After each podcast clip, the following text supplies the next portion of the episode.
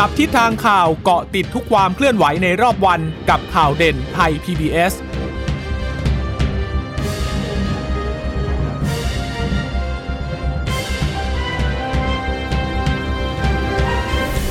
สวัสดีค่ะ สวัสดีค่ะ ต้อนรับคุณผู้ฟังสู่ข่าวเด่นไทย PBS ค่ะ เราพบกันเป็นประจำทุกวันจันทร์ถึงศุกร์บ่ายๆ แบบนี้นะคะ อัปเดตข้อมูลข่าวสารที่เกิดขึ้นในรอบวันกับดิฉันจีราชาตาเอี่ยมรัศมีและคุณพึ่งนภาคล่องพยาบาลค่ะ ค่ะ สวัสดีคุณผู้ฟังทุกท่านนะคะ ที่รับฟังข่าวเด่นไทย PBS นะคะผ่านทางสถานีวิทยุที่เชื่อมโยงสัญญาณจากไทย PBS นะคะ บ่าย3โมงอย่างนี้นะคะะเปิดมารับฟังไทย PBS Podcast นะคะ จะมีการรวบรวมสรุปความเคลื่อนไหวที่เกิดขึ้นให้กับคุณผู้ฟังได้รับทราบกัน ซึ่งในช่วงบ่ายวันนี้ก็คงต้องจับตาไฮไลท์ไปที่สารรัฐธรรมนูญนะคะอืมที่เอ่อนัดอ่านคำวินิจฉัยในคดีล้มล้างการปกครองของ 3 แกนนำนะคะว่าที่มีการปราศัยการชุมนุมจัดชุมนุมไปเนี่ยเมื่อวันที่ 10 สิงหาคมปี 2563 ที่มหาวิทยาลัยธรรมศาสตร์ รังสิตตอนนั้นน่ะเข้าข่ายล้มล้างการปกครองหรือไม่นะคะค่ะซึ่งเดี๋ยวศาลก็จะอ่านให้ฟังแต่ว่าบรรยากาศของการอ่านในวันนี้เนี่ยคือไม่ได้อ่านแบบว่าเอ่อก็ไม่ได้เปิดไม่ได้เปิดให้แบบเข้าว่าไปรับฟังใช่ได้ทั่วไปค่ะนะคะเพราะเกรงว่าอาจจะเกิดความไม่สงบเรียบร้อยอ่าหรือเปล่านะคะ เนื่องจากว่าเอ่อทางกลุ่มผู้ชุมนุม หรือว่ากลุ่มราษฎรเนี่ยก็ไปรับฟังการติดตามเนี่ย ตอนนี้เนี่ยก็ก็มีนัดการหมายกันไปตรงใช่นั้นด้วยคเพราะฉะนั้นบริเวณรอบสารธรรมนูญก็เลยมีเอ่อเป็นสถานที่ที่มีการรักษาความปลอดภัย แล้วก็ความค่ะสงบเรียบร้อยนะเดี๋ยวถ้าเกิดว่ามีความเคลื่อนไหวเดี๋ยวเราจะเอ่อมาอ่านให้กับคุณผู้ฟังได้รับทราบกันนะคะ ค่ะ คือตอนนี้กำลังรอสัญญาณกันอยู่รู้สึกอ้านั่งแล้วค่ะ นั่งบันลังก์แล้ว แล้วก็มีการเชื่อมโยงสัญญาณกันออกมาแล้วด้วยนะคะ ถ้าใครสนใจตอนนี้ทางไทย PBS นะหน้าจอหลักของเรานะคะ ก็มีการถ่ายทอดสัญญาณภาพและเสียง มาจากสารรัฐธรรมนูญด้วยเป็นรายการพิเศษนะคะ แต่ว่าเดี๋ยวเราก็ถ้ามีความเคลื่อนไหวเดี๋ยวอืมอัปเดตกัน แต่ว่าเบื้องต้นเนี่ยก็มีทางเอ่อแนวร่วมธรรมศาสตร์และการชุมนุมเขาก็ไปรวมตัวกันแล้วอะนะคะ คือเอาเก้าอี้เอาป้ายผ้าไปนั่งฟังรอลุ้นเลยถึงแม้ว่าเมื่อวานนี้เนี่ยศาลมีการออกคำสั่ง มีการจัดสถานที่นะ คือคือออกคำสั่งให้สถานที่รอบศาลเนี่ยบริเวณตึก A ของอา ของศูนย์ราชการค่ะนะคะให้เป็นพื้นที่เหมือนกับว่าพื้นที่เขตอาณาอ่าเขตของเขาเรียกอะไรนะ พื้นที่อาณาเขตของศาลน่ะอืมที่ไม่ให้ละเมิดนะคะ แล้วก็มีการจัดวางรักษาความปลอดภัยกัน คือช่วงช่วงสักประมาณสักเที่ยง คุณเบญจพจน์ทิพย์กมลแสงก็รายงานเข้ามารอบหนึ่งแล้วว่า มีส่วนหน้าของทางธรรมศาสตร์และการชุมนุมอะเขาก็ไปกันบางส่วนแล้ว ตอนแรกเขาไปอยู่ในพื้นที่บริเวณที่จะเป็นที่ตั้งของศาลด้านหน้าเลย ซึ่งเป็นอาณาเขตที่มีการประกาศออกมาแล้วด้วยนะคะเอ่อแต่ว่าเจ้าหน้าที่ก็เลยขอไปคือไปไปคุยกันอะไปเจรจากันนะคะว่า ขยับออกมาหน่อยได้ไหมให้อืมให้ออกจากพื้นที่นอกจากเขตที่มีการ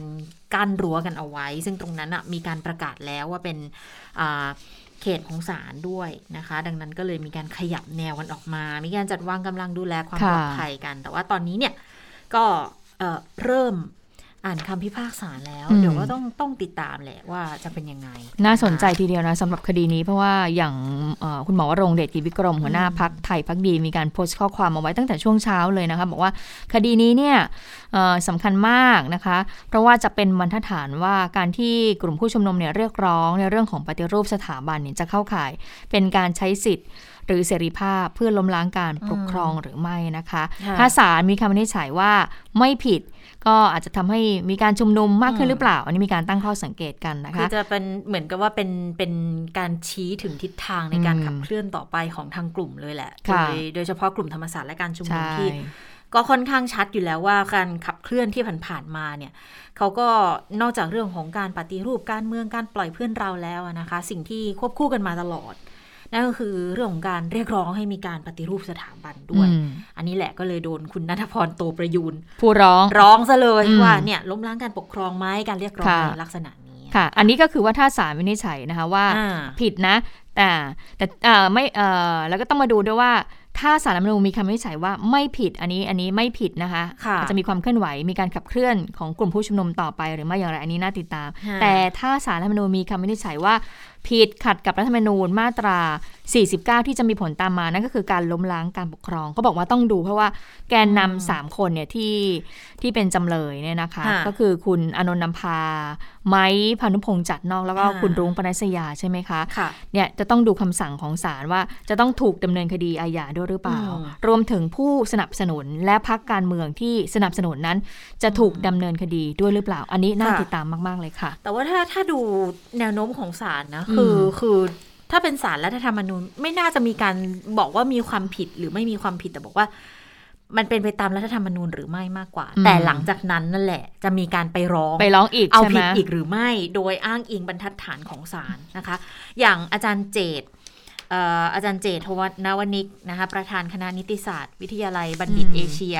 เขาก็มีการวิเคราะห์ บอกว่ามันจะมีแนวทางอยู่ประมาณ2-3แนวทาง แนวทางแรกก็คือตีตกยกคำร้องค่ะแนวทางที่ 2 คือรับวิธีพิจารณาวินิจฉัย ถ้าแบบแรกเนี่ยสมมุติตีตกยกคำร้องนะ จะมีอยู่ 3 ลักษณะคือ 1. การกระทำไม่เข้าข่าย 2. คือการกระทำเข้าข่ายแต่ยุติไปแล้ว และ 3. การดำเนินการที่เข้าข่าย แต่การกระทำจบแล้ว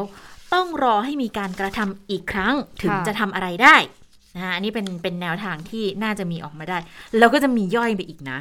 อาจารย์ก็บอกว่าถ้าสมมุติศาลรับพิจารณาคำร้องแล้วบอกว่าเข้าข่ายมีความผิดศาลอาจจะสั่งห้ามไม่ให้ปราศัยลักษณะแบบนี้อีก เพราะจะเข้าข่ายล้มล้างการปกครองอืมซึ่งผลคำวินิจฉัยก็มีอีก 3 ลักษณะ คือหนึ่งสั่งไม่ให้ทำอีก ก็จะผูกพันกับผู้ถูกร้องทั้ง 3 ท่านที่ว่าค่ะ สองคือไม่ให้ใครทำอีกเลย ใครที่เคยทำมาก่อน คือคนที่ผูกพันกับกลุ่มที่เคยทำแบบนี้เนี่ย ก็ทำอีกไม่ได้สามก็คือห้ามเลย ไม่ให้ใครก็ตามทำแบบนี้อีก อันนี้ยยึดเป็นบรรทัดฐานเลยสำหรับบุคคลทั่วไปว่า ไม่ให้กระทำแบบนี้อีกนะคะ แต่ว่าการจะมีคำวินิจฉัยความผิดโดยอาศัยมาตรา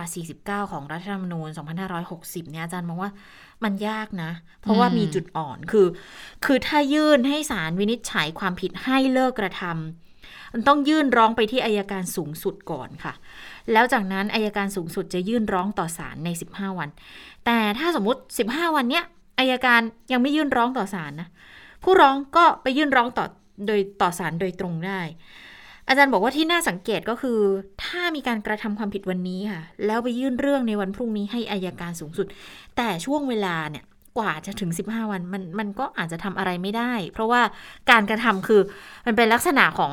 ทำไปแล้วถึงมีคนร้องค่ะแล้วระหว่างที่ทำก็ไม่ได้มีการกระทำในลักษณะนี้อีกคือ เท่ากับการกระทำอะมันยุติไปก่อนหน้านี้แล้วไงอืมก็เลยบอกว่าอาจารย์มองนี่แหละมันมันจะเป็นจุดอ่อนของมาตรา 49 เว้นแต่ว่า ในการกระทำผิดน่ะในช่วงเวลา 15 วันหรือมากกว่าเนี่ยแล้วอายการเขาไม่ยื่นต่อสารรัฐธรรมนูญ อันเนี้ยบุคคลที่กล่าวหาที่เป็นคนกล่าวหา ก็ยื่นได้เลย แต่คืออาจารย์ก็มองว่าโหถ้าเกิดมันในความเป็นจริงนะ ถ้ามีการร้องแบบนี้แล้วช่วง 15 วันนั้นอะเขาก็คงไม่ทำจนมีผลผูกพันให้ต้องไปร้องต่อศาลรัฐธรรมนูญได้หรือเปล่านะคะแล้วก็อย่างที่บอกว่า มาตรา 49 อะ มันไม่เกี่ยวกับประมวลกฎหมายอาญามาตราอืม1 1 2 1 1 3เลย116 ใด ๆ ก็ตามอืมเพราะว่าตามตัวบทเขาไม่ได้ต้องการให้มีบทลงโทษรุนแรง เพียงแต่เป้าหมายคือให้ศาลสั่งเลิกการกระทำแต่ในอนาคตอืมถ้าศาลอาจจะมีคำสั่ง หรือมีคำวินิจฉัยที่เป็นบรรทัดฐานมาแล้วนะค่ะ อาจจะเป็นบรรทัดฐานความผิดรูปแบบใหม่มา อันเนี้ยมันก็มีความเป็นไปได้ ก็อย่างที่บอก ก็ต้องดูอีกแล้วว่าจะกลายเป็นบรรทัดฐานใหม่อืมแล้วให้กลายเป็นจุดให้คนเอาบรรทัดฐานเนี่ยไปร้องต่อศาลในครั้งต่อๆไปได้อีกหรือไม่นะคะค่ะ มาดูอีกท่านหนึ่งนะคะ ผู้ช่วยศาสตราจารย์ ดรปริญญาเทวานรมิตกุลคณะค่ะนิติศาสตร์ มหาวิทยาลัยธรรมศาสตร์ก็มีการชี้ถึงประเด็นเรื่องของเออมาตรา 49 นี้แหละนะคะบอกว่าเอ๊ะทางออกของเรื่องนี้เนี่ยมี 3 ทางด้วยกันหนึ่งก็คือศาลวินิจฉัยว่าเรื่องนี้เนี่ยอายการสูงสุดอยู่ระหว่างการรวบรวมหลักฐานตามอำนาจหน้าที่ในรัฐธรรมนูญมาตรา 40ซึ่งเป็นทางที่ผู้ช่วยศาสตราจารย์ดรปริญญาบอกว่ามันน่ามันน่าจะออกทางนี้แหละ มันควรจะเป็นทางนี้ และทนายความก็ต่อสู้ด้วยทางนี้สองก็คือศาลรับคำร้องไว้พิจารณาแล้ว โดยเห็นว่าข้อเรียกร้องปฏิรูปสถาบันเนี่ย แม้จะมีถ้อยคำพาดพิง หรือเข้าข่ายความผิดตามประมวลกฎหมายอาญา มาตราหนึ่งมาตราใด แต่ไม่ใช่การล้มล้างระบอบอืมประชาธิปไตยนะสาม คือศาลรับคำร้องไว้พิจารณาแล้วค่ะ โดยเห็นว่าแม้อัยการสูงสุดเนี่ยรับคำร้องไว้แล้ว แต่ไม่ส่งฟ้องภายใน 15 วันศาลจึงวินิจฉัยแล้วข้อเรียกร้องเป็นการล้มล้าง ระบอบประชาธิปไตยอันมีพระพระมหากษัตริย์ทรงเป็นประมุข จึงสั่งให้หยุดการเรียกร้องปฏิรูปสถาบัน ข้อนี้อาจารย์ปริญญาเห็นว่า เป็นทางที่ผู้ร้องเนี่ยต้องการ และทางผู้ถูกร้องและทนายความกังวลว่าอืมจะออกจะออกมามาเป็นแนวนี้เช่นนี้ใช่อืมอาจารย์ปริญญาบอกว่าก็ไม่ทราบว่ารับคำร้องแล้วหรือไม่ก็เลยบอกว่า อันเนี้ยที่คิดไว้ว่าอ่าน่าจะมีสามทางตามนี้แหละนค่ะ ก็ถ้าบอกว่าวันนี้ต้องดูก่อนว่ารับหรือไม่รับอืมอืมถ้ารับรับแล้วจะออกมาเป็นยังไงถ้าไม่รับก็ก็จบก็ตกไปอาจจะเป็นเป็นการต่อสู้กันต่อไป นะคะอาจจะมีการเคลื่อนไหวเรียกร้องใด ๆ เพิ่มเติมออกมา หรือคนที่จะไม่เห็นด้วยก็อาจจะหาแนวทางในการใช้ข้อกฎหมาย มาดำเนินการต่อไป หรือถ้าเกิดว่าออกมารับคำร้องก็อย่างที่มีการคาดการณ์ประมวลกันออกมาเมื่อสักครู่นี้เลยนะคะ ยังไงก็ตามดูแล้วถ้าสมมุติรับมีคำวินิจฉัยใดอืมก็คงจะเป็นบรรทัดฐานแหละเนาะพูดถึงเพราะว่าสารรัฐธรรมนูญก็ ย่อมเป็นบรรทัดฐานในหลาย ๆ เรื่องหลาย ๆ ประเด็นที่เคยมีการวินิจฉัยกันมาก่อนหน้านี้อยู่แล้วด้วยนะคะ ค่ะอะอะเดี๋ยวถ้าเกิดว่ามีความเคลื่อนไหวก็จะรีบค่ะอัปเดตให้กับคุณผู้ฟังเลยนะคะ แต่ว่าเราช่วงนี้เราไปติดตามสถานการณ์โควิด -19 กันเออก็คือยังคงต้องยังต้องดูเกาะติดงอต้ยู่งดูนะคะค่ะถึงแม้เราจะมีการเปิดประเทศแล้วเนี่ยอันนี้ก็สำคัญทีเดียวนะคะ ตัวเลขเนี่ยในสัปดาห์นี้ก็ยังเห็นว่าไม่ขึ้นอืมเอ่อก็ตามไม่ไม่พบผู้ติดเชื้อเนี่ยเพิ่มสูงขึ้น แต่ว่ามันก็จะมีนัยยะอะไรบางอย่างที่ต้องติดตามกันอยู่ค่ะนะคะอ่า วันนี้มีการรายงานตัวเลขผู้ติดเชื้อรายใหม่นะคะ รวม 6,978 คนค่ะ เสียชีวิต 62 คน ก็ทำให้ตอนนี้ผู้ติดเชื้อรายใหม่รวมนะคะ1 9 8 9 0 0 0 กว่าคนอ่าแล้วมีอาการหนัก 1,877 คนนี่ก็ต่ำลงมาแล้วนะอ่าแล้วก็ใส่ท่อช่วยหายใจ 423 คนก็ยังอยู่ในเลทประมาณนี้อยู่ในตัวเลขค่ะแรงๆนี้อยู่นะคะ400 500 คนอยู่นะคะอ่า รักษาหายกลับบ้านรวมแล้วเนี่ยตอนนี้ก็1ล้าน8แสนกว่าคนแล้วนะคะ แล้วก็เสียชีวิตวันนี้ 62 คนรายงานไปแล้ว เป็นผู้ชาย 29 คน เป็นผู้หญิง 33 คนค่ะ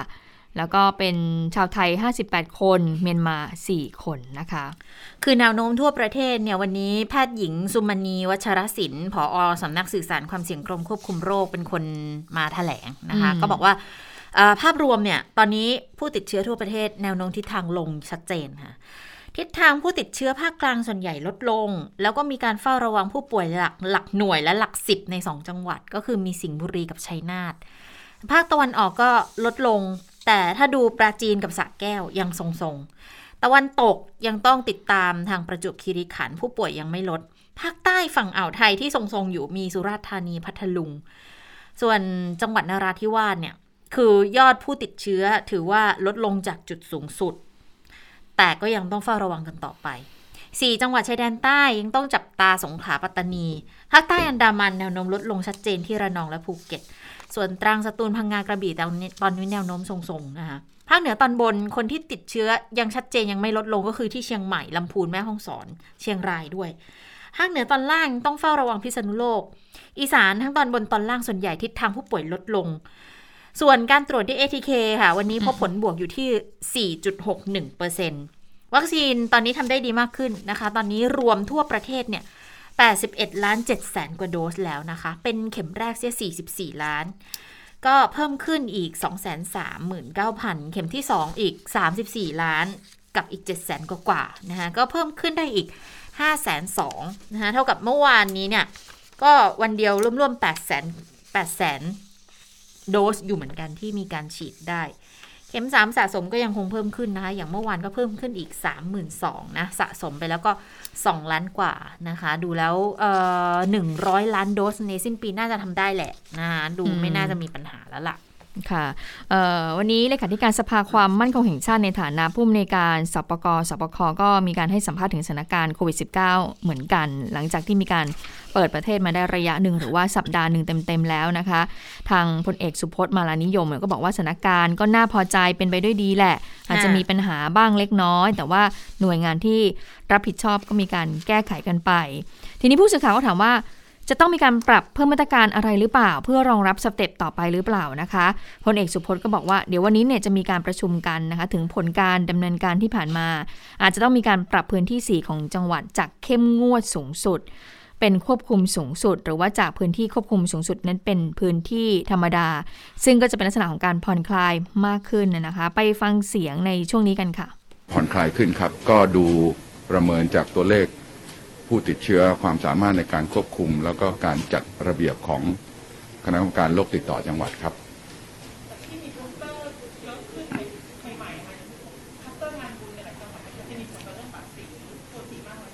มีครับอ่า ตัวเลขตัวเลขจะปรากฏให้ทางสาธารณสุขได้เห็นนะครับ แล้วก็สาธารณสุขก็ได้ประเมินแล้วก็เอาเข้าที่ประชุมของเราในทุกรอบสองวันฮะครับ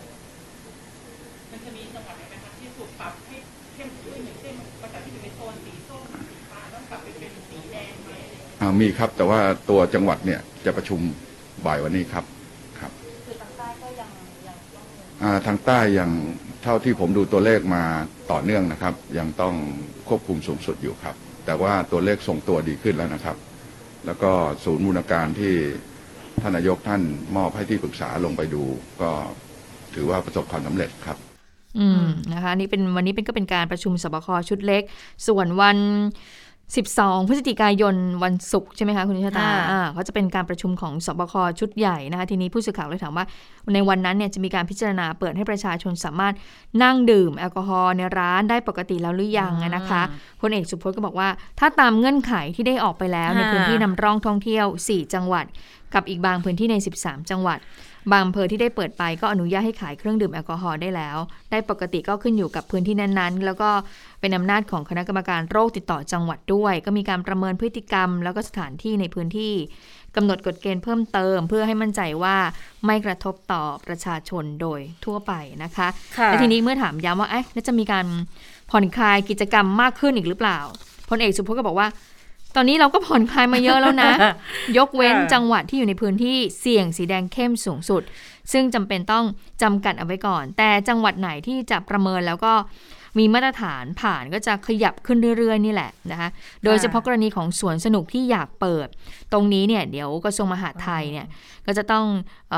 อนำข้อมูลเนี่ยไปดูนะคะแล้วก็เสนอต่อที่ประชุมสบคอีกทีหนึ่งค่ะเออบางทีดิฉันก็สงสัยเหมือนกันนะ อย่างสวนสนุกนี่ยังไม่ให้เปิดแต่ว่าสระว่ายน้ำ เปิดได้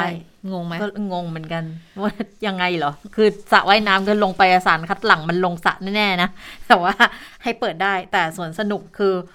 มันก็สามารถมีมีอะไรที่จะป้องกันได้แต่ยังไม่ให้เปิดนะคะก็เลย อะเดี๋ยวก็ลองดูแล้วกันเขาอาจจะมีเหตุผลอะไรที่เราอาจจะไม่ทราบก็ได้อืมนะคะ แต่ว่าถ้ามาดูในเรื่องของตัวเลขคนที่ติดเชื้อคือนักท่องเที่ยวนะ สมมุติเดินทางเข้ามาแล้วติดเชื้อเนี่ยก็ก็มีรายงานอยู่เหมือนกัน แต่ถ้าเทียบกับปริมาณคนที่เดินทางเข้าประเทศไทย ผู้สื่อข่าวก็เลยถามทางพลเอกสุพจน์เหมือนกันว่าเออตัวเลขน่าพอใจไหมพลเอกสุพจน์ก็บอกโอ้พอใจพอใจถือเป็นเปอร์เซ็นต์ที่น้อยมาก แต่มาตรการยังต้องรัดกลุ่มอย่างต่อเนื่องอืมนะคะ ส่วนงานลอยกระทงจัดได้หรือเปล่า อีเวนต์สำคัญปลายปี ใกล้ละนะน่าจะเป็น 19 18 19พฤศจิกายนปะคะ ไม่แน่ใจเออคือไม่ค่อยจะได้ แต่ว่าอะน่าจะเป็นอ่า19พฤศจิกายนเรื่องของลอยกระทง ซึ่งเมื่อวานนี้ก็มีการสับสนเล็กน้อยว่าเอ๊ะตกลงเนี่ยจะจัดได้หรือเปล่าจัดไม่ได้เนาะวันนี้นายกรัฐมนตรีชัดเจนแล้วนะว่าก็คือจัดได้แหละนะคะ แต่ว่าจัดได้เนี่ยภายใต้มาตรการที่จะต้องค่ะออกมาเฉพาะ เพราะว่านายกก็บอกว่า เนื่องจากว่างานลอยกระทงเนี่ยคนเยอะจะทำอืมแบบเดิมเนี่ยคงไม่ได้นะคะ ก็พูดไปหลาย ๆ ครั้งเรื่องของความปลอดภัยของประชาชนที่จะต้องช่วยกันทำอะไรที่ดีก็ต้องช่วยกันนะคะ ดังนั้นก็เลยบอกว่าเอ่อทุกคนต้องร่วมมือกันนะ ถ้าอยากจะจัดกิจกรรม อยากเปิดประเทศ ทุกคนก็ต้องร่วมมือกันนะคะ เพราะว่าถ้าสถิติการแพร่ระบาดมันสูงก็มันก็ต้องจำเป็นอยู่นั่นแหละนะคะนายกบอกไม่ได้ขู่นะแปลว่ามันเป็นมาตรฐานอยู่แล้วอะอ่าเดี๋ยวต้องดูรายละเอียดว่ามาตรการ ในการมันก็คงจะไม่แตกต่างจากมาตรการในการดำเนินกิจในการให้ทำกิจกรรมอะไรแหละนะคะเพียงแต่ว่าปีนี้ถ้าเราจะลอยกระทงเนี่ยเราก็คงต้องมีหน้ากากอนามัยค่ะแล้วคงต้องมีมาตรการนิดนึง โอ้แล้วปีนี้ถ้าลอยกระทงนี่น้ำทะเลหนุนด้วยน้ำเยอะด้วยเนาะอืมน้ำคือแบบหน้าลอยเชียวแหละแต่ว่าก็ต้องดูกันให้ดีว่าจะทำยังไงไม่ให้คนไปรวมตัวกันเยอะๆนะเพราะว่าอย่างอีเวนต์สำคัญสำคัญอย่างงานลอยกระทงที่เป็นงานดัง ๆ เนี่ยอย่างที่เผาเทียนเล่นไฟเนาะสุขโขทัยแล้วก็อ่า โคมลอยยี่เปงที่เชียงใหม่ด้วย อันนี้เนี่ยเชียงใหม่ก็กำลังมีปัญหาเรื่องการระบาดอยู่ ก็บอกว่าทั้งสองงานเลยค่ะ ก็ต้องขอความเห็นชอบจากคณะกรรมการโรคติดต่อจังหวัดอยู่นะ ทางคณะกรรมการโรคติดต่อจังหวัดก็ต้องดูแลการจัดงานภาพรวมในพื้นที่ด้วย เพื่อดูแลทั้งส่วนที่ขออนุญาตและบางส่วนเขาไม่ได้ขอ คือที่ไม่ได้ขอเนี่ยอาจจะเป็นแบบงานสเกลเล็กๆอย่างเงี้ยค่ะ แต่ก็ต้องยึดตามแนวทางในการแนวทางในที่ที่มีกันมานะคะแนวทางมาตรการสาธารณสุข แล้วก็ทางมาตรการรณรงค์ที่ทั้งกระทรวงวัฒนธรรม กระทรวงสาธารณาสุขและหน่วยงานที่เกี่ยวข้องเนี่ยเขาหารือกัน แล้วก็อันเนี้ยเรื่องเนี้ยเขาเห็นชอบไปตั้งแต่ 29 ตุลาคมละ คือมันมีแนวทางออกมาแล้วแหละ คุณก็ต้องไปทำตามนั้นด้วยนะคะ ค่ะวันลอยกระทงก็คือ 19 พฤศจิกายนนะคะอืมอืมอะทีนี้วันนี้มีความคืบหน้าในเรื่องของแรงงานด้วยนะคะ คุณค่ะชิชตาคะ ค่ะ ความคืบหน้าเรื่องของแรงงาน เพราะว่าวันนี้เขามีการประชุมกันแบบชุดเล็กก่อนนะก็คือทางคุณสุชาติชมกลิ่นเนี่ยเขามีการประชุมเรื่องของแรงงาน เนื่องจากว่าเราเปิดประเทศค่ะแล้ว เมื่อเปิดประเทศแล้วเอ่อกิจการกิจกรรมก็เปิดดำเนินการได้ อะไรที่มันฟรีดไว้ก่อนหน้านี้เนี่ยก็กลับมาดำเนินการได้ แต่ปรากฏว่าทุกอย่างกลับมาได้หมด แต่ว่าแรงงานเนี่ยยังไม่กลับมา ส่วนหนึ่งก็คือแรงงานที่เขากลับประเทศไปแล้วของเขายังไม่กลับมาไม่ได้ และบางส่วนเนี่ยที่เขาอยู่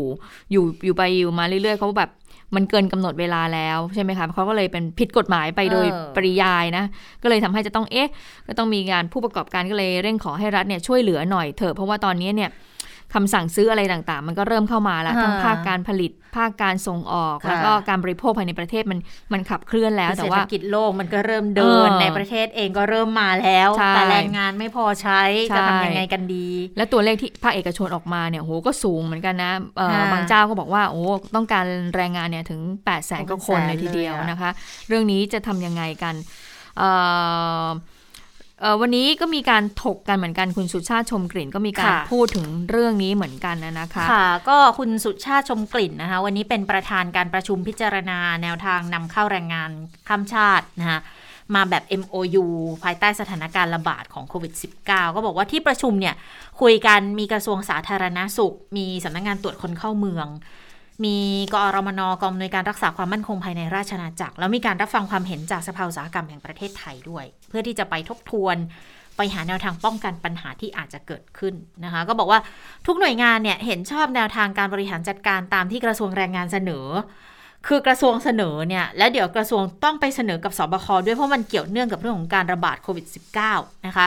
ก็จะไปให้สบคเคาะกันวันที่ 12 พฤศจิกา แล้วหลังจากเนี้ย30 วันก็นำเข้าแรงงานตาม MOU ได้ทันทีโหจะทันหรือเปล่าเนอะต้อง 30 วันนี่แสดงว่าต้องกลางปีเลยนะ เอ้ยกลางเดือนธันวาเลยนะ กว่าจะเอาเข้ามาได้นะคะอืมมีขั้นตอนเนาะมีขั้นตอนค่อนข้างเยอะเหมือนกันคือวัคซีนเนี่ยก็ต้องจัดเตรียมจัดหาให้นะสำหรับแรงงานที่เขาจะเข้ามานะ วันสุดท้ายของการกักตัวเขาต้องฉีดวัคซีนด้วย อันนี้เป็นกลุ่มใหม่ที่จะเข้ามานะ มันคนละกลุ่มกับที่แรงงานในประเทศที่อยู่ในไทยตอนนี้ก็เริ่มทยอย ให้วัคซีนกันไปแล้วนะคะ ไปฟังเสียงของคุณสุชาติชมกลิ่นกันกันค่ะ วัคซีนต้องขอบคุณท่านรองยกรัฐมนตรีท่านอนุท่านอนุทินนะครับท่านรองอนุทินที่ท่านก็ให้วัคซีนมาในส่วนของมาตรา 33 เราเตรียมวัคซีนไว้ประมาณ4ถึง5แสนโดสในการที่จะเปิดนำเข้า MOU ครั้งนี้ การเข้ามาก็ต้องผ่านมาตรการควบคุมโรคติดต่อจังหวัดของกระทรวงสาธารณสุข เช่น ฉีดวัคซีนมาจากปลายทางต้นทางสองเข็มแล้ว ก็กักตัวเจ็ดวัน แต่ถ้าฉีดมาเข็มเดียวยังไงก็ต้อง14วันนะครับ นี่เรามีแค่สองสองอย่างนะครับ กัก7วันกับ14วัน แต่เข้ามาถึงต้องมีการตรวจสวอปพี่น้องประชาชนถามว่าถ้าตรวจเจอเชื้อทำไง ตรวจเจอเชื้อ เราจะต้องให้ผู้ประกอบการที่มายื่นในมิตรกับเราทำประกันไว้ก่อนเลย ประกันโควิด เพื่อไม่เป็นภาระพี่น้องประชาชนภาษีพี่น้องประชาชนในส่วนนี้ หลังจากตรวจโควิด หลังจากที่เขาครบเจ็ดวัน เขาได้รับวัคซีนสองเข็มแล้ว ก็โอเคปล่อยเขาทำงาน แต่ถ้าครบ 14 วันใครไม่มีวัคซีนกระทรวงแรงงานก็ฉีดวัคซีนมาตรา 33 ให้ค่าใช้จ่ายตรงส่วนนี้รัฐบาลช่วยเหลือกระทรวงแรงงานช่วยเหลือนะครับนายจ้างจะมีค่าใช้จ่ายที่มากขึ้นกว่าปกติคือค่ากักตัว ค่าตรวจสวอปนะครับ เท่านั้นอย่างอื่นราคาเดิม ทั้งตรวจทั้งค่าตรงตาวีซ่าตอมอ ทั้งในเรื่องของใบญาตทำงาน2ปี1,900บาทของกระทรวงแรงงาน เรียนว่ากระทรวงแรงงาน รับค่าทำเนค่าธรรมเนียมการทำงานเท่าเดิมนะครับ เท่าเดิมคือปีละประมาณ900บาทนะครับสองปีพันแปดบวกค่าทำอีกหนึ่งร้อยเป็นพันเก้า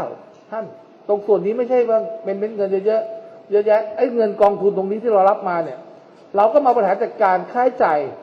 กับเจ้าหน้าที่ที่เราต้องจ้างเจ้าหน้าที่ขึ้นมาเพิ่มเติมในการที่จะรับคนงานต่างด้าวเข้ามาค่ะอืมทางนี้มีคุณสุชาติไม่ใช่ชมกลิ่นนะ คนนี้คุณสุชาติจันทรานาคราช เป็นรองประธานสภาอุตสาหกรรมแห่งประเทศไทยค่ะก็บอกว่าการประชุมวันนี้มีประโยชน์มากเลย เพราะว่าเป็นเรื่องจำเป็นให้ต้องแก้ปัญหาแรงงานขาดแคลนโดยเร็ว ก็คิดว่าสถานประกอบการน่าจะยินดีจ่ายแหละ เพราะว่าเรื่องวัคซีนอย่างน้อยๆรัฐบาลก็เป็นผู้รับผิดชอบอยู่แล้วนะคะตะกี้รัฐมนตรีบอกว่าค่ากักตัวต่างๆเนี่ยทางเอกชนทางคนที่ต้องการแรงงานเขาเขายินดีที่จะจ่ายใช่ไหมแต่ว่าคือ อย่าลืมว่าเอกชนมีทั้งรายเล็กรายใหญ่เนาะไม่รู้เหมือนกันว่ารายเล็กๆเนี่ยเขาจะไหวไหมกับการที่จะต้องมีค่าใช้จ่ายมานะคะ เพราะว่าเบื้องต้นเนี่ยเขามีการเปิดเผย บอกว่าความต้องการแรงงานเนี่ย มันค่อนข้างสูงมากเลยอย่างที่บอกว่าคำสั่งซื้อก็มาแล้วอืมทั้งในทั้งต่างประเทศแต่แรงงานไม่พอเนี่ยจะทำยังไงกิจการกิจกรรมทยอยเปิด ลูกจ้างก็ไม่เพียงพอคนไทยบางงานก็ไม่ทำกันแล้วแบบนี้เนี่ยนะคะอ่า ก็จำเป็นที่จะต้องเอาแรงงานข้ามชาติเข้ามาขับเคลื่อนเศรษฐกิจในประเทศ อันนี้เป็นความจำเป็นที่จะต้องยอมรับกันแล้วด้วยนะคะเขาบอกว่ากระทรวงแรงงานเขาได้กำหนดให้นายจ้างเนี่ยร่วมรับผิดชอบในเรื่องของค่าใช้จ่ายในการนำเข้าทั้งหมด อันนี้มีการพูดถึงค่าฉีดวัคซีนแต่จริงเรื่องของการฉีดวัคซีนเนี่ยอันนี้ทางรัฐก็บอกให้แล้วนะคะว่าบริการให้ แต่มันจะมีเรื่องค่ากักตัว 14 วันไงค่ากักตัวเบื้องต้นเนี่ยเขาประเมินกันบอกว่าค่าใช้จ่าย ถ้ารวมฉีดวัคซีนด้วยนะสองเข็ม คือเป็นกลุ่มแรงงานสีเขียวที่ฉีดเข้ามาแล้วจะมีค่าใช้จ่ายประมาณ 1 7ื่นต่อคน แต่ถ้าใครฉีดมาแค่หนึ่งหรือยังไม่ได้ฉีดเลยหนึ่งเข็มเนี่ยจะจัดเป็นสีเหลือง ไม่ได้ฉีดเลยจัดเป็นสีแดง อันเนี้ยคนละสองหมื่นห้าแล้วแรงงานที่เข้ามาส่วนใหญ่ก็บอกว่าจะเป็นกลุ่มสีเหลืองสีแดง เอกชนก็เลยอยากจะให้ช่วยช่วยรัฐช่วยรับผิดชอบค่าใช้จ่ายในการกักตัวหน่อย ราะที่ผ่านมาแรงงานทำงานไม่กี่เดือนก็ขอลาออกนายจ้างก็จะมีภาระหนัก ที่สำคัญคือการเร่งออกระเบียบให้แรงงานเนี่ยเคลื่อนย้ายไม่ได้ง่าย ๆนะคะวันนี้เราคุยกับคุณธนิตโสรัตน์ซึ่งเป็นเออรองประธานอะไรนะสสสภาลูกจ้างใช่ไหมคะอืมสภานายจ้างค่ะนายจ้างขอไปเป็นนายจ้างสภานายจ้างค่ะนก็มีการพูดถึงเรื่องของแนวโน้มทิศทาง แล้ววิธีการแก้ไขปัญหาเนี่ยก็สะท้อนหลายอย่างเลยบอกว่า ตอนนี้แรงงานมันค่อนข้างขัดแคลนกันก็หลักแสนและตัวเลขมันอาจจะไม่ค่อยตรงกันสักเท่าไหร่ แต่ว่าแน่นอนอะหลักแสนแล้วหลายแสนโดยไม่ใช่น้อยๆ ก็อยากให้รีบนำเข้าแต่มันมันก็จะมีบางเรื่องบางประเด็น ที่ทำให้บางทีเนี่ยไอ้ค่าใช้จ่ายที่ทางทางอ่านายจ้างเขาจะต้องออกให้แล้วเขาอาจจะลังเลนั่นก็คือในเรื่องของข้อกำหนดที่บอกว่าเปลี่ยนนายจ้างใช่ไหมเอ่อลูกจ้างสามารถที่จะเปลี่ยนนายจ้างได้เออก็กลายเป็นว่า อ้าวแล้วเขาควักตังค์ออกไปให้ตั้งเยอะอย่างเงี้ยสมมุติบางรายที่ต้องการแรงงานเยอะๆเป็นร้อยสองร้อยเออลงทุนกันไปเป็นล้านเอาคนเข้ามา เสร็จทำงานไม่กี่เดือน เอ้าขอย้ายนายจ้าง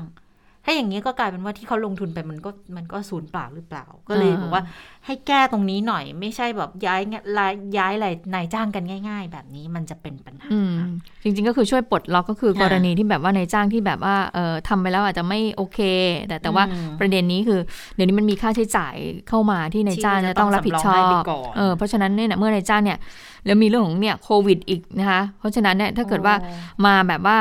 เออมันมามาแบบให้เปลี่ยนนายจ้างได้ ปรากฏว่าทำทำไป 3 เดือนเนี่ยจ่ายไปแล้วโอ้โหเป็นแสน ปรากฏว่าทำสามเดือนแล้วก็เปลี่ยนนายเปลี่ยนจ้างนายจ้างแบบนี้เออมันก็นายจ้างไม่แฟร์ก็กับไม่นายคุ้มจ้างเหมือนกันเออคุณธนิกก็เลยบอกว่าอันเนี้ยเนี่ยเบื้องต้นเนี่ยถ้าพอจะแก้ไขพอจะแก้ไขส่วนนี้ได้ระเบียบหรืออะไรอืมต่างๆ เหล่านี้ได้ไหมอะเอาเราลองไปฟังเสียงคุณธนิตโสรัตน์กันดูค่ะถูกกฎหมายก็คือกฎหมายมีไหมมีคุณไปทำอะไรที่รายละเอียดหนึ่งก็คือเรื่อง MOU ค่ะนะ MOU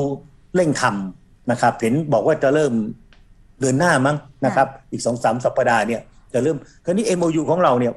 มันมันไม่ได้พอเพียงกับความต้องการเพราะเราก็ต้องถามว่าขอให้เรามีเมื่อกี้พูดขึ้นออนไลน์เนี่ยทำแอปเลย ใครต้องการลูกจ้างเท่าไหร่สถานประกอบการเท่าไหร่ขึ้นบนบนแอป คุณจะเก็บค่าธรรมเนียมเท่าไหร่ก็ก็ว่ากันไปตรงนั้นให้ชัดใช่ไหมคราวนี้เรารู้จำนวนรัฐบาลก็ต้องไปทำ MOU กับประเทศเพื่อนบ้านนะอย่างเมียนมาเนี่ยเขาตอนนี้เขาขัดเขาอะไรนะ คนเขาไม่ไม่ค่ะเขาไม่มีงานทำพยายามดีกว่าหางานกันอยู่ด้วย ใช่ใช่เขาไม่มีงานทำข้าวของชีพก็สูงเนี่ย ผมคิดว่าคราวนี้มันก็มาติดเรื่องโควิดอ่าโควิดเนี่ยนะครับ มันก็ต้องเร่งฉีดยากันซะค่ะนายจ้างเนี่ย ผมคิดว่าเขาพร้อมที่จะจ่ายตังค์นะเรื่องนี้เนี่ยใช่ไหมเอ่อแล้วก็ต้องมีที่กักกันตัวต้องชายแดนเลยค่ะเอาตรงบ้านเขาเช่นเมียวดี สังขละบุรีตรงอุ้มผางอะไรพวกนี้เนี่ยก็ไปว่ากันแล้วกักกันตรงนั้นเนี่ยนะครับ นะครับ แล้วก็เอาเข้ามาแล้วเนี่ยต้องรู้หลักแหล่งทีนี้ค่ะอย่างที่ผมบอกต้องไปแก้ ต้องไปแก้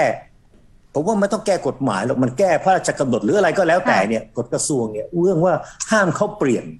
นายจ้างอืมไอ้ตัวนี้สาระสำคัญยังไงรู้ไหมเพราะว่าถ้าถ้าคุณเขายังเปลี่ยนนายจ้างได้เนี่ยอืมถ้าผมไม่ต้องไปจ่ายตังค์อะ แล้วเอาเข้ามาแล้วอยู่ผมสามเดือนแล้วหายตัวไปอะอืมใช่ไหมค่ะก็ทำให้ไอ้ตรงเนี้ยมัน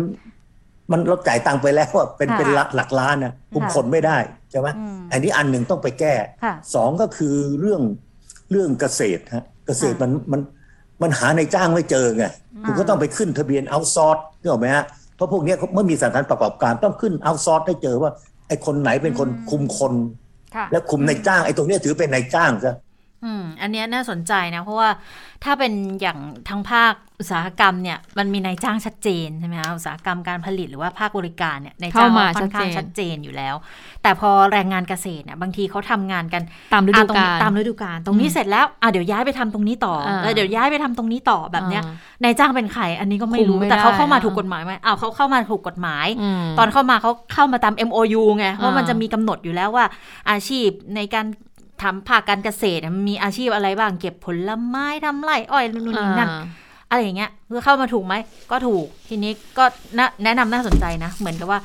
ก็ให้มีเป็นบริษัทที่เขาตั้งเหมือนบริษัทเอาซอร์สดิฉันเข้าใจว่าน่าจะเป็นเหมือนเหมือนบริษัทแบบรปภอย่างเงี้ยเนาะที่จะมีก็จ้างคนมาแล้วก็ไปทำคอนแทคกับบางบริษัท หรือบางสวนอะไรอย่างเงี้ยแล้วถึงอืมเวลาก็อะเอาตรงนี้ไป แล้วเวลาถ้าจะมาติดตามแรงงานก็มาติดตามกับทางบริษัทเนี้ย ก็จะมีนายจ้างที่ค่อนข้างชัดเจน อันนี้น่าสนใจเหมือนกันนะ อืม อันนี้ก็เป็นสิ่งที่ภาคเอกชนนั้นค่ะเอ่อเสนอแนะมานะคะแต่ทีนี้ก็มีบอกว่า เอ๊ะ ก็มีข้อกังวลข้อห่วงใยเรื่องของค่าใช้จ่ายในการนำเข้าแรงงานโอ้ต่างด้าวเหมือนกัน ถ้าตาม MOU เนี่ยเอ่อก็บอกว่ามีก็แพงรายงานว่านะบอกว่าในช่วงของการระบาดโควิดเนี่ยคือเขามีการไปคิดคำนวณตัวเลขมาแล้ว บอกว่าค่ะทั้งรวมเรื่องของการตรวจเชื้อกักตัวอื่น ๆ เนี่ยตอนนี้นะตกคนหนึ่งนะคะเอ่อนำเข้ามาในช่วงของระบาดโควิดเนี่ยก็คือเกือบ 30,000 คนต่อหัวถามว่าสูงเกินไปไหมเอ่อก็แหล่งข่าวในในกระทรวงแรงงานที่มีการแถลงเนี่ยบอกว่าก็ดูแล้วไม่สูงนะ ถ้าหากไปเทียบกับที่ลักลอบแรงงานข้ามแดนผิดกฎหมายเนี่ยมันก็แบบมันไม่มันไม่ได้แพงไปกว่ากันอืมเลยนะแต่ว่าครั้งนี้เนี่ยมันรวมไปถึงเรื่องของค่าตรวจ ค่ากักตัวแรงงานด้วย เพื่อให้เกิดความปลอดภัยกับทุกคนในประเทศนะคะ แต่ทีนี้ก็เลยมาบอกว่าไม่อยากให้มองว่าเอ่อ นำเข้าแรงงานเนี่ยมันแพงหรือไม่แพง เพราะว่ามีค่าใช้จ่ายที่เพิ่มขึ้น เพราะมันมีเรื่องของพวกนี้ด้วยนะ แล้วก็เรื่องกัตัวอืมเรื่องค่าใช้จ่ายอะไรต่างๆออืย่างมเงี้ยเขาบอกว่ามันไม่ได้สูงไปจากเดิมหรอกถ้าเทียบกับการที่ต้องไปเสียค่าในหน้า 2-3ถึงหมื่นบาท อันเนี้ยเข้ามาแบบผิดกฎหมายด้วยใช่ไหมแล้วพอเข้ามาผิดกฎหมายทำไปสักพักหนึ่งหรือว่าอยู่ไปสักพักปรากฏว่าเสี่ยงถูกจับ แล้วอันนั้นก็ถูกผลักดันกลับประเทศอีกนะคุณสุชาติชมกลิ่นตอนในการแถลงวันนี้ก็มีการพูดเหมือนกันว่าอะตอนเนี้ยเดี๋ยวเราจะมีการเซ็น MOU กันใช่ไหมในเมื่อเซ็น MOU เนี่ยก็อย่าเพิ่งเข้ามานะเดี๋ยวรอก่อนเอ่อแรงงานที่จะเข้ามาเดี๋ยวรอให้มันมีการเซ็น MOU ให้เรียบร้อยซะก่อนจะได้เข้ามาแบบถูกกฎหมาย ถ้าลักลอบเข้ามาเดี๋ยวก็ต้องมาเสียค่าในหน้าอีกนะมีรายงานก็บอกว่าการนำเข้าแรงงานตาม MOU ในสถานการณ์โควิดเนี่ยไม่ได้ขัดกับแนวทางเดิมเลยค่ะ ดังนั้นก็เลยไม่ต้องเข้าคอรมอเพื่อพิจารณา แต่จะมีการเสนอเข้าสบคในวันศุกร์นี้ ซึ่งหากนายกเห็นชอบ สามารถใช้ได้เลยในเดือนหน้าค่ะอืม บอกว่าตอนนี้ก็มีเอ่อในจ้างได้มีการยื่นเอ่อเจตจำนงเข้ามาแล้วนะจำนวนหนึ่งว่าต้องการเอ่อแรงงานจำนวนเท่าไหร่ ซึ่งทางกรมการจัดหางานก็อยู่ระหว่างการตรวจสอบคู่ขนานไปด้วยค่ะ ค่ะ เออก็เป็นเรื่องที่สำคัญนะ แล้วก็คงต้องยอมรับแหละว่าเราขาดแคลนแรงงานข้ามชาติไม่ได้แล้วอะนะคะ ขาดแรงงานข้ามชาติไม่ได้แล้วหลาย ๆ อาชีพที่คนไทยก็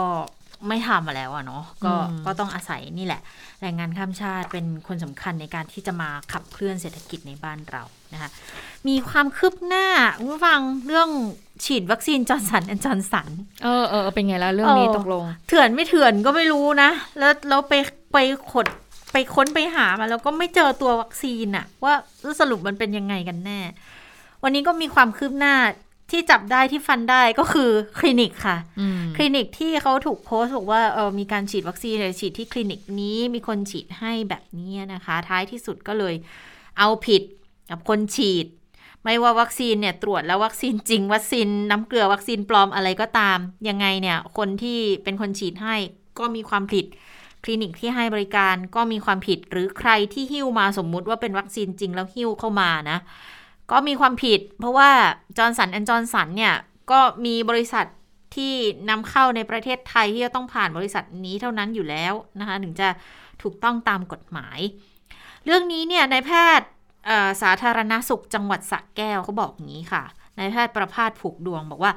ลงพื้นที่ไปตรวจสอบข้อมูลที่คลินิกเอกชนตั้งแต่วันที่ 9 แล้ว อย่างแรกที่พบคือ 1. ทำผิดมาตรฐานคลินิกบางประเด็น อย่างเช่นการไม่ไม่ลงเวชระเบียน และการให้เจ้าหน้าที่อื่น ฉีดวัคซีนแทน ก็เลยสั่งปิดคลินิก 7 วัน 2. อาจจะมีความผิดกฎหมายหลายตัว อย่างพรบยา พรบสถานพยาบาล แต่ก็ต้องมีคณะทำงานตรวจสอบอีกน่าจะอีกสัก 15 วันนะคะเบื้องต้นเพราะว่าเป็นแพทย์ใกล้เกษียณค่ะ แต่แพทย์ยังให้การปฏิเสธอยู่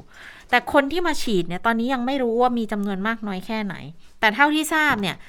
ที่มีคนโพสต์ Facebook จะมีอยู่ประมาณ 4 คน แต่รู้สึกจะลบกันไปแล้วด้วยนะคะ ก็เลยยากที่จะตรวจสอบ แต่ถ้าจะถามว่าวัคซีนเนี่ย Johnson & Johnsonมันมันไม่ใช่วัคซีนที่เข้ามาอย่างถูกต้อง ไม่รู้ที่มาที่ไป ดังนั้นคนที่ฉีดไปแล้วสมมุตินะฉีดไปแล้ว ก็ไม่ถือว่าเป็นคนที่รับวัคซีนใช่แล้วแล้วใช่ไหม คุณหมอประพาสบอกงี้บอกว่าจอร์นสันเนี่ยไม่ใช่วัคซีนที่นำเข้ามาอย่างถูกต้อง ก็เท่ากับว่าไม่ได้เป็นคนที่รับวัคซีนแล้วในประเทศเรานะ ตอนนี้ก็ต้องสื่อสารทำความเข้าใจกับประชาชนแล้วนะคะ ด้วยว่าเป็นยังไง แต่วัคซีนคือเนื่องจากว่าวัคซีนยังหาไม่เจอก็เลยยังไม่รู้ว่าที่มาที่ไปเป็นยังไงด้วยเหมือนกันนะคะรัฐมนตรีก็พูดเรื่องนี้ด้วยเหมือนกันนะรัฐมนตรีอนุทินชาญวิรกูลก็บอกว่า คือวัคซีนเนี่ยเวลาจะเข้ามันมีกระบวนการตามกฎหมาย มันมีระบบขนส่ง มีการจัดเก็บควบคุมอุณหภูมิที่เหมาะสม มันต้องรู้ที่มาที่ไปไง ดังนั้นกรณีนี้ใครหิ้วเข้ามาผิด คนที่ฉีดก็ผิด จะจริงจะปลอมวัคซีนเนี่ยจริงปลอมยังไงก็ผิด ส่วนที่พลพลอากาศตรีอิทธิพรคณะเจริญเลขาธิการแพทยสภาโพสต์ Facebook ส่วนตัวบอกว่ากรณีเนี้ย มันสะท้อนว่าในพื้นที่เขาอยากได้วัคซีนที่มีประสิทธิภาพเนี่ย อันนี้ว่ารัฐมนตรีบอกส่วนตัวไม่ไม่ทราบเรื่องที่ท่านโพสต์ แต่ว่าที่ผ่านมาเนี่ย เจอหน้ากันท่านก็ไม่เห็นพูดเรื่องนี้นะ มีแต่ชื่นชมให้กำลังใจ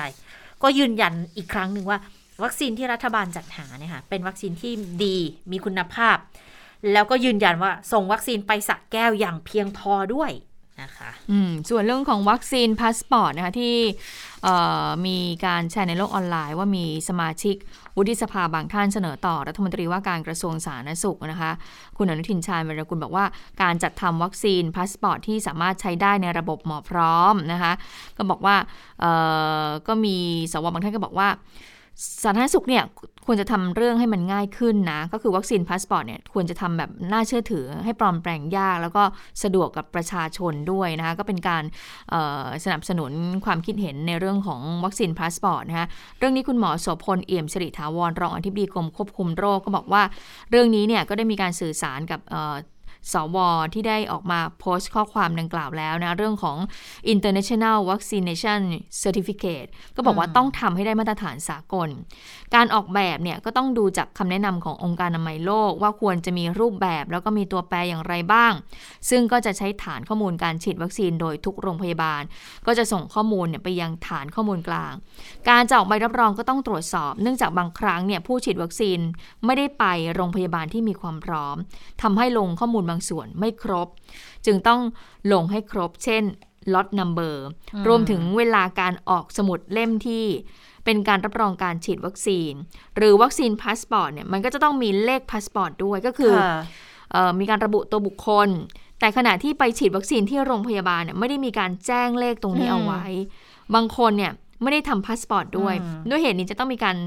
มีขั้นตอนการตรวจสอบ และมีการเชื่อมโยงข้อมูลพาสปอร์ตจนออกเป็นสมุดเล่มเหลืองได้นะคะแล้วทีนี้ผู้สื่อข่าวก็เลยถามว่าอ้าวแล้วตกลงแล้วเนี่ยเราสามารถใช้วัคซีนพาสปอร์ตในรูปแบบดิจิทัลได้แล้วหรือยังนะคะ เนื่องจากว่ามันมีบางคนกังวลว่าของเราเนี่ยยังไม่เป็นมาตรฐานสากลเลย คุณหมอโสพลก็บอกว่าปัจจุบันเนี่ยมีการจัดทำข้อมูลให้สามารถใช้ได้เป็นลักษณะสากลแล้วนะคะ เพราะเดิมเนี่ยหากใช้แค่ใบรับรองการฉีดวัคซีนณจุดฉีดข้อมูลเนี่ยอาจจะไม่ตรง เช่น ชื่อนามสกุล ภาษาอังกฤษเลขพาสปอร์ตก็ไม่มี อีกทั้งยังมีจุดฉีดต่างๆ ที่เป็นการออกฉีดจากโรงพยาบาลอีก ซึ่งหากเอากระดาษใบรับรองใบนั้น ยื่นเป็นวัคซีนพาสปอร์ต หากต่างชาติตรวจสอบอาจจะไม่รับรอง จึงจำเป็นใช่ต้องผ่านการตรวจสอบจากส่วนกลางก่อนนะอ่าเพื่อให้ได้ข้อมูลที่ครบถ้วนน่าเชื่อถือ โดยสามารถใช้วัคซีนพาสปอร์ตได้แล้วนะคะ ตั้งแต่วันที่ 1 พฤศจิกายน หากประชาชนต้องการวัคซีนพาสปอร์ตก็เข้าไปเลยค่ะคุณชะตาคะเข้าไปที่ระบบหมอพร้อมเลยนะคะค่ะแล้วก็กดไปที่ international certificate แล้วก็กดขอหนังสือรับรอง จากนั้นระบบก็จะส่งการ request ของเราเนี่ย แจ้งไปยังเจ้าหน้าที่ตรวจสอบ หากผ่านก็ใช้ได้ ซึ่งหลายคนอาจต้องการใช้แบบเป็นเล่ม เพราะบางประเทศเนี่ยอาจจะไม่มีระบบดิจิทัลก็คือมีการมีการระบุด้วยนะ ว่าตั้งแต่เปิดให้มีการให้ประชาชนขอวัคซีนพาสปอร์ตเนี่ยนะจนถึงวันที่ 10 พฤศจิกายนเนี่ยมีการขอมาแล้วนะ 45,235 เล่ม เฉลี่ยคือ 1 สัปดาห์ก็คือเอ่อ1,540เล่มค่ะเออจริงๆถ้าเกิดว่ายังไม่ไม่เดินทางไปไหนก็อาจจะยังยังไม่ต้องรีบขอหรอกเพราะว่าอื มันก็ยังมีขั้นตอนกระบวนการอยู่เนาะก็จริง ๆ ก็เข้าใจนะว่าทำไมถึงต้องไปขอกันอีกครั้งหนึ่งแต่ว่าก็เข้าใจคนที่มีการเรียกร้องแหละว่า บางทีอะมันเปิดเอาหมอพร้อมอย่างเดียวมันมันไม่ได้เหรอทำไมจะต้องไปขอเป็นเล่มสีเหลืองออกมาซ้ำซ้อนกันนะคะ ก็เลยมีการชี้แจงอธิบายให้ตรงกันแบบนี้มันก็เข้าใจได้แหละ เพราะว่าบางทีเวลาเราไปฉีดวัคซีนอะคือเลขพาสปอร์ตหมดอายุทีก็เปลี่ยนทีด้วยนะ ดังนั้นเวลาจะไปฉีดอะ มันก็ต้อง เอ่อ คุณก็ต้องแจ้ง เวลาจะจะขอวัคซีนพาสปอร์ตคุณก็ต้องเลขแจ้งเลขพาสปอร์ตของตัวเองด้วยเหมือนกันว่ามันเลขไหนอะไรยังไงประกอบในเรื่องของการเอ่อขอวัคซีนพาสปอร์ตด้วยนะคะ มันก็เลยอาจจะดูแบบซ้ำซ้อนหลายรอบจริงๆ นั่นแหละ ก็เป็นความหวังดีของของแต่ละบุคคลอะเนาะแต่ว่าถ้าทำได้ก็ดี ถ้าเชื่อมโยงแบบเป็นดิจิทัลได้ มันก็จะตัดปัญหาไปประมาณหนึ่งด้วยนะคะ เพราะบางทีเราพกกันเป็นแผ่นๆ มันก็ไม่ค่อยสะดวกลำบากเท่าไหมัร่นเนาะใช่ใช่ไม่ค่อยสะดวกเท่าไหร่อะทีนี้มาดูเรื่องของความเคลื่อนไหวทางการเมืองที่บอกว่าจะมีงานเลี้ยงพักอ่าร่วมรัฐบาล เอ๊ะรู้สึกมันจะเป็นครั้งที่สองใช่ไหมใช่ใช่ใช่ก่อนหน้านี้ดิฉันจำได้เคยมีเลี้ยงมาแล้วรอบหนึ่งอืมปรากฏว่าครั้งนี้เดี๋ยวจะจัดขึ้นอีกแล้วนะคะ ในวันที่ค่ะ26 พฤศจิกายนนะคะเอ่อแล้วเอ่อสามปอจะมาพร้อมกันหรือเปล่านะคะ วันนี้นายกก็บอกว่าก็เอ่อ พร้อมร่วมงานเลี้ยงพักร่วมนะ ก็คือเพื่อที่จะย้ำความสัมพันธ์นะคะนายกก็บอกว่าก็ก็ดีก็ก็คิดว่าเป็นการกระชับกันเออความสัมพันธ์การทำงานให้ดีขึ้นนะโดยเฉพาะในคอรมอเอ่อก็ได้มีการพูดคุยกับหัวหน้าพักเลขาธิการพักนะคะ มีอะไรก็ช่วยช่วยกันมาช่วยกันมาตลอดเพราะว่า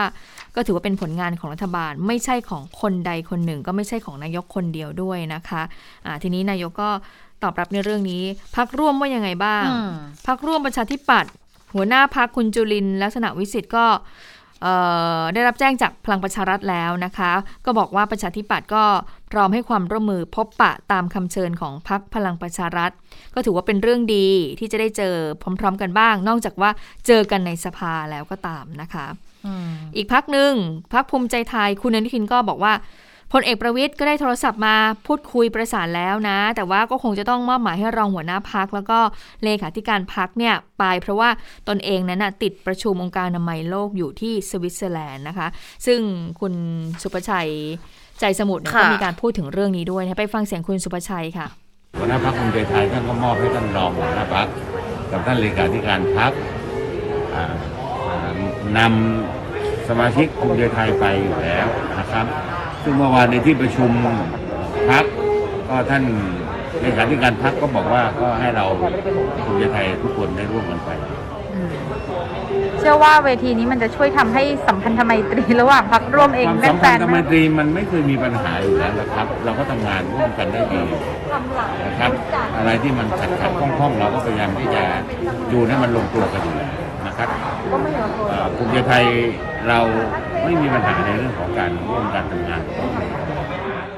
อืมก็ไม่มีปัญหาในการทำงานอยู่แล้วนะ ก็คุณสุภาชัยก็คงจะเป็นตัวแทนของคุณอนุทินในฐานะหัวหน้าพักไปร่วมในงานเลี้ยงครั้งนี้นะคะ ส่วนอีกกรณีหนึ่งที่มีการพูดถึงกันในวันนี้ด้วยนะคะ นั่นก็คือออการประชุมที่สภาผู้แทนราษฎรทางพรรคเพื่อไทยเนี่ยเขาชงยติด่วนตั้งกมทศึกษาการใช้กฎหมายไม่เป็นธรรมกับผู้เห็นต่างทางการเมือง เพื่อผลักดันสิทธิในการประกันตัว แต่ว่าอย่างหนึ่งที่จะไม่ยุ่งก็คือมาตรา 112 นะคะ วันนี้คุณนายแพทย์ชนน่านสีแก้ว สสน่าน หัวหน้าพักเพื่อไทย พร้อมกับทางรองหัวหน้าพักคุณจุลพันธ์อมรวิวัฒนะคะคุณทีทีรรัตน์สำเร็จวานิชนะคะแล้วก็โฆษกพักคุณสมคิดเชื้อคงด้วย มีหลายๆ คนค่ะ ไปยื่นหนังสือต่อในแพทย์สุกิจอัตโถปกรณ์ที่ปรึกษาประธานสภาผู้แทนราษฎรยื่นผ่านไปให้คุณชวนด้วยบอกขอเสนอยติด่วน ตั้งคณะกรรมาการวิสามันเพื่อพิจารณาศึกษาและสอบหาข้อเท็จจริง เกี่ยวกับกระบวนการบังคับใช้กฎหมายที่ล้นเกิน ขัดต่อหลักนิติธรรมสำหรับผู้ต้องขังทางการเมืองนะคะคุณหมอชนน่านบอกว่าวันนี้เนี่ยดำเนินการตามเจตนารมณ์เพราะว่าพักเพื่อไทยรับหนังสือมาจากกลุ่มพลเมือง เพื่อผู้ต้องขังทางการเมือง เลยจะใช้กลไกของสภาในการผลักดันเรื่องสิทธิประกันตัวของผู้ต้องขังทางการเมือง วัตถุประสงค์ที่ยื่นในครั้งนี้ค่ะหนึ่งก็คือเพื่อการบังคับใช้กฎหมายเป็นไปตามหลักนิติธรรม ส่งผลสู่การปฏิบัติของเจ้าหน้าที่ให้สังวรในการยับยั้งควบคุมคุมขังผู้เห็นต่างทางการเมือง 2. กระบวนการเรียกร้องสิทธิในการประกันตน และจะส่งผลการศึกษาไปยังรัฐบาลด้วย ย้ำว่าเป็นเรื่องการเเสนอสิทธิ แล้วก็ไม่ได้ก้าวล่วงกระบวนการยุติธรรมที่มีคำพิพากษาไปแล้วนะอืมสามก็บอกว่าเราเนี่ยเป็นภาคีลงนามในนานาชาติเกี่ยวกับสิทธิพลเมืองและสิทธิทางการเมือง รัฐ ได้ถแถลงต่อนานาชาติในเรื่องนี้ แต่ละเลยในส่วนที่เกี่ยวข้องกับผู้ต้องขังก็เลยต้องนำเรื่องนี้มาพูดให้ครบถ้วน มีการพูดถึงที่สารรัฐธรรมนูญวินิจฉัยคดีแกนนำราษฎร รับเงินสนับสนุนจากต่างชาติ ว่าจะสามารถใช้ผลการศึกษาดังกล่าวเนี่ยช่วยเหลือด้วยได้ไหมคุณหมอบอกว่าโอยตินี้เพิ่งจะยื่นเข้าไป ต้องรอวันจุก่อนนะ ต้องรอเข้าสู่ระเบียบวาระก่อน มันไม่น่าจะทันกับเรื่องที่ศาลวินิจฉัยบ่ายวันนี้ด้วยนะคะ แล้วก็เป็นการแสดงเจตนารมณ์ของเพื่อไทยที่ต้องการช่วยผู้ที่เห็นต่างกับการเมือง ที่ทางเพื่อไทยเนี่ยเรียกว่าเป็นนักโทษทางความคิดด้วยนะคะค่ะส่วนเรื่องของการประชุมสภานะซึ่งวันนี้เนี่ยก็มีการพูดถึงเรื่องของการตอบกระทู้ถามสดของรัฐมนตรีด้วย เนื่องจากว่าสัปดาห์ที่แล้วเนี่ย รัฐมนตรีเนี่ยหลายท่านติดประชุมครมก็เลยไม่สามารถที่จะเดินทางมาตอบกระทู้ได้ วันนี้ปรากฏว่าพรรคเพื่อไทยก็มีการบอกว่า ถ้าหากรัฐมนตรีเนี่ยไม่มาตอบกระทู้อีกนะ เดี๋ยวจะยื่นสารรัฐมนูญนะให้ตีความในเรื่องนี้ให้ดำเนินการเอาผิดกับเรื่องนี้ด้วยนะ ซึ่งคุณชุนก็บอกว่าจริง ๆแล้วเนี่ยรัฐมนตรีก็จำเป็นที่จะต้องมาตอบกระทู้ด้วยแหละนะแต่ว่าก็ต้องเข้าใจว่าสัปดาห์ที่แล้วเนี่ยเผอิญว่าประชุมสภากับประชุมครมเนี่ยมันตรงกับวันเดียวกันก็เลยทำให้มีปัญหา แต่ว่าจากนี้ได้มีการกำชับแล้วนะคะว่าควรที่จะต้องมาตอบกระทูค่ะ ค่ะศาลวันนี้ยังอ่านคำวินิจฉัยอยู่เลยนะ แต่ว่ามีรายงานบอกว่า คุณรุ้งปนัสยาที่เป็นหนึ่งในผู้ถูกร้องค่ะ ก็ walk out มาพร้อมกับทนายความแล้วเรียบร้อย มีการถแถลงที่บริเวณ หน้าเสาธงหน้าศาลด้วยหลังจากที่ walk out ออกมาจากห้องพิจารณาคดีนะคะ ค่ะอะทีนี้ไปติดตามสถานการณ์ในต่างประเทศกับคุณสวรักษ์กันก่อนนะคะ สวัสดีค่ะคุณสวรักษ์ค่ะสวัสดีค่ะ คุณผู้ฟังสวัสดีทั้งสองท่านสวัสดีค่ะไปดูเรื่องแรกนะคะ เรื่องของการประชุมด้านสิ่งแวดล้อมที่เมืองกลาสโกของสกอตแลนด์คือเริ่มต้นมาตั้งแต่สัปดาห์ที่แล้วแล้วนะคะ ตอนนี้ก็คือตามกำหนดเนี่ยจะสิ้นสุดวันที่ 12 พฤศจิกายนนี้นะคะ แต่ตอนนี้เขาเริ่มที่จะเริ่ม ทำร่างถแถลงอย่างเป็นทางการของการประชุมนะคะทีนี้มันมีข้อมูลคร่าวๆที่น่าสนใจค่ะ คือคุณผู้ฟังต้องจำได้แน่เลยว่าเป้าหมายหลักของการประชุมในครั้งนี้ก็คือว่า จะต้องทุกประเทศเนี่ยจะต้องวางแผนของตัวเองว่าจะลดการปล่อยแก๊สเรือนกระจกอย่างไร เป้าหมายหลักที่มีร่วมกันคืออุณหภูมิโลกเนี่ยจะต้องไม่สูงขึ้นอีก 1.5 องศาเซลเซียสนะคะเมื่อเทียบกับช่วงยุคก่อนการปฏิวัติอุตสาหกรรม คือ 1.5 เนี่ยถือว่าเป็นตัวเลขที่ ท้าทายมาก เพราะตอนนี้เนี่ยอุณหภูมิโลกมันขึ้นไปแล้ว 1.1 องศา คือมันเหลือช่องว่างแค่ 0.4 องศาเท่านั้นนะคะ แต่ประเด็นคือว่าที่ผ่านมาเนี่ยในเวทีโลกเราก็เห็นนะคะ หลาย ๆ ประเทศเนี่ยก็ขึ้นมาประกาศเป้าหมายของตัวเอง เช่นจะลดการยุติการพัฒนาพลังงานถ่านหินบ้างนะคะแล้วก็ปล่อยแก๊สเรือนกระจกสุดที่เป็นศูนย์บ้างนะคะ แต่ว่านักวิเคราะห์ด้านสิ่งแวดล้อมค่ะเขาสำรวจแล้วนะบอกว่า ตอนนี้นะ ต่อให้ทุกประเทศเนี่ยทำได้ตามเป้าหมายที่ตัวเองประกาศไว้ อุณหภูมิโลกเนี่ย มันจะสูงขึ้นถึง 2.4 องศาเซลเซียส ภายในปีคริสตศักราช 2100 ก็คืออีก 79 ปีข้างหน้า นั่นหมายความว่า คือไอ้เป้าหมาย 1.5 เนี่ย ดูตอนนี้แล้วไม่น่าจะเป็นไปได้นะคะ ในความหมายว่า 2.4 องศาเนี่ยคือทำได้ตามที่ประกาศนะ แต่เชื่อเถอะ ไม่ได้ทุกประเทศหรอกคือเป้าหมายที่ตั้งไว้อะคือมันทำได้ยากนะคะ เนื่องจากว่าถ้าหากให้ความสำคัญกับเรื่องสิ่งแวดล้อม มันจะไปกระทบต่อการพัฒนาเศรษฐกิจอุตสาหกรรมของหลายประเทศ ดังนั้นเนี่ยหลายฝ่ายก็เลยเชื่อว่า เป้าหมายที่กำหนดไว้เนี่ยไม่น่าจะประสบความสำเร็จในทุกประเทศดังนั้นเนี่ยอย่างต่ำๆนะคะอุณหภูมิโลกเพิ่มขึ้นแน่นอน 2.4 องศาเซลเซียส ทีนี้ที่น่ากังวลก็คือว่า ถึงตอนนั้นเนี่ย มนุษย์โลกเนี่ยมันจะมีสภาพที่เราสามารถทนอยู่ได้หรือเปล่า อย่างเรื่องของสภาพอากาศร้อนนะคะ ตอนนี้เนี่ยมีหลายพื้นที่ในโลกที่อุณหภูมิ มันสูงกว่า 50 องศาเซลเซียสเข้าไปแล้ว ดังนั้นคือตอนนี้มันเพิ่มขึ้นมาแค่ 1.1 นะคุณผู้ฟัง ถ้ามันขึ้นไปเป็น 2.4อะไม่รู้ว่าเรามนุษย์เนี่ยจะมีชีวิตอยู่บนโลกได้หรือเปล่านะคะ แต่ว่านั่นก็คือภายในเวลา 79 ปี คนรุ่นดิฉันเนี่ยก็คงจะไม่น่าจะอยู่ถึงตอนนั้นแล้ว อาจจะเป็นรุ่นลูกหรือว่ารุ่นหลานเนี่ยที่ที่จะได้รับผลกระทบแบบอย่างเห็นได้ชัดเจนนะคะอันนี้ก็เป็นปัญหาเรื่องสิ่งแวดล้อมที่มีความกังวลกันอยู่นะคะส่วนอีกข่าวหนึ่งที่น่าสนใจค่ะที่นิวซีแลนด์นิวซีแลนด์เนี่ยนะคะเขาเพิ่งผ่านกฎหมายการุญยฆาตค่ะ คือเป็นกฎหมายที่อนุญาตให้ผู้ป่วยระยะสุดท้ายเนี่ยสามารถจบชีวิตของตัวเองได้ นะคะซึ่งที่มาของกฎหมายฉบับนี้เนี่ยเขากรุยทางกันมาระยะหนึ่งแล้ว โดยปีที่แล้วค่ะทางการนิวซีแลนด์เนี่ยได้เปิดโอกาสให้ประชาชนนะคะลงประชามติว่าเห็นชอบกับร่างกฎหมายฉบับนี้หรือไม่ ผลการลงประชามติปีที่แล้ว ผู้ที่ลงคะแนน 2 ใน 3 สนับสนุนกฎหมายนี้นะคะ ดังนั้นในที่สุดค่ะ ก็กลายเป็นกฎหมายที่กำลังจะมีผลบังคับใช้นะคะ โดยเขาให้เหตุผลว่า กฎหมายฉบับนี้เนี่ยจะช่วยให้ผู้ป่วยระยะสุดท้ายนั้นสามารถจบชีวิตตัวเองได้ ถือว่าเป็นการแสดงความเห็นอกเห็นใจนะคะ เป็นทางเลือกของผู้ป่วยที่จะยุติความทรมานของตัวเอง แล้วก็คือเหตุผลเรื่องของศักดิ์ศรีของผู้ป่วยด้วย แต่ว่าคนที่จะใช้วิธีการการุญยฆาตได้เนี่ยนะคะ ก็ไม่ใช่ง่าย เพราะว่าเขาก็มีหลักเกณฑ์พอสมควรนะคะอะอย่างเช่น คนที่จะ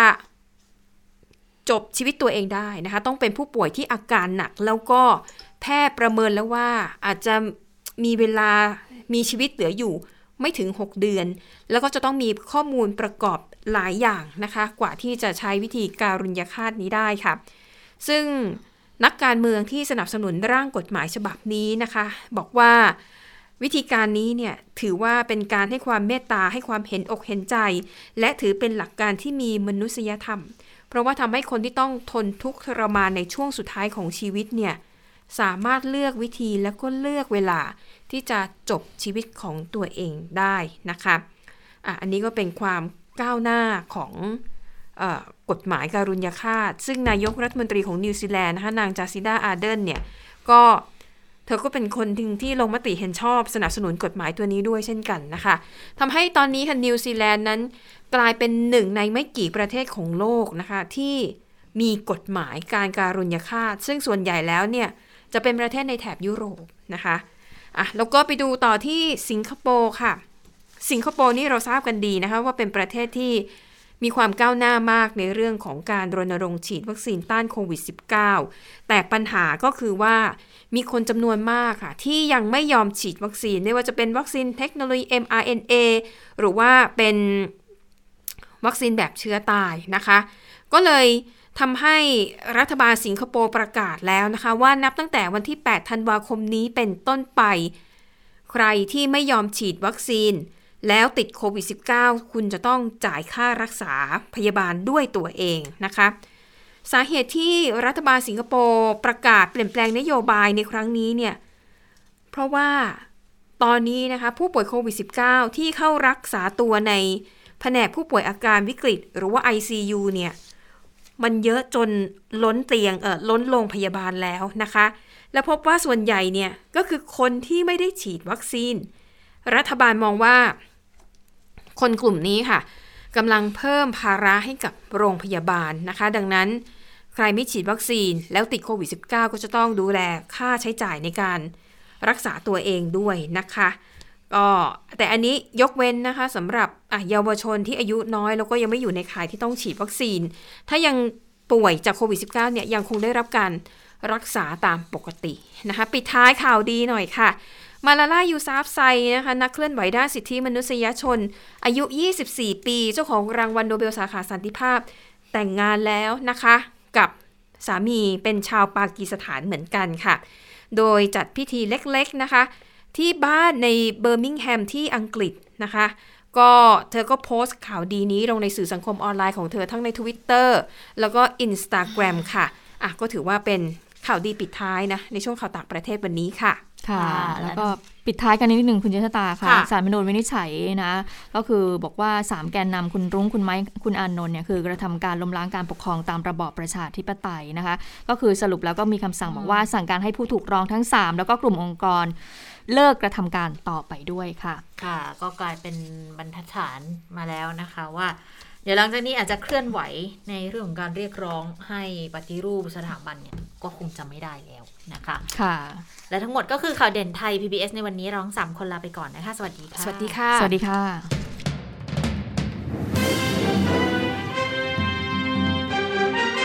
ติดตามข่าวเด่นไทย PBS ได้ทุกวันจันทร์ถึงศุกร์เวลา 15 นาฬิกาทางไทย PBS Radio และติดตามฟังข่าวได้อีกครั้งทางไทย PBS Podcast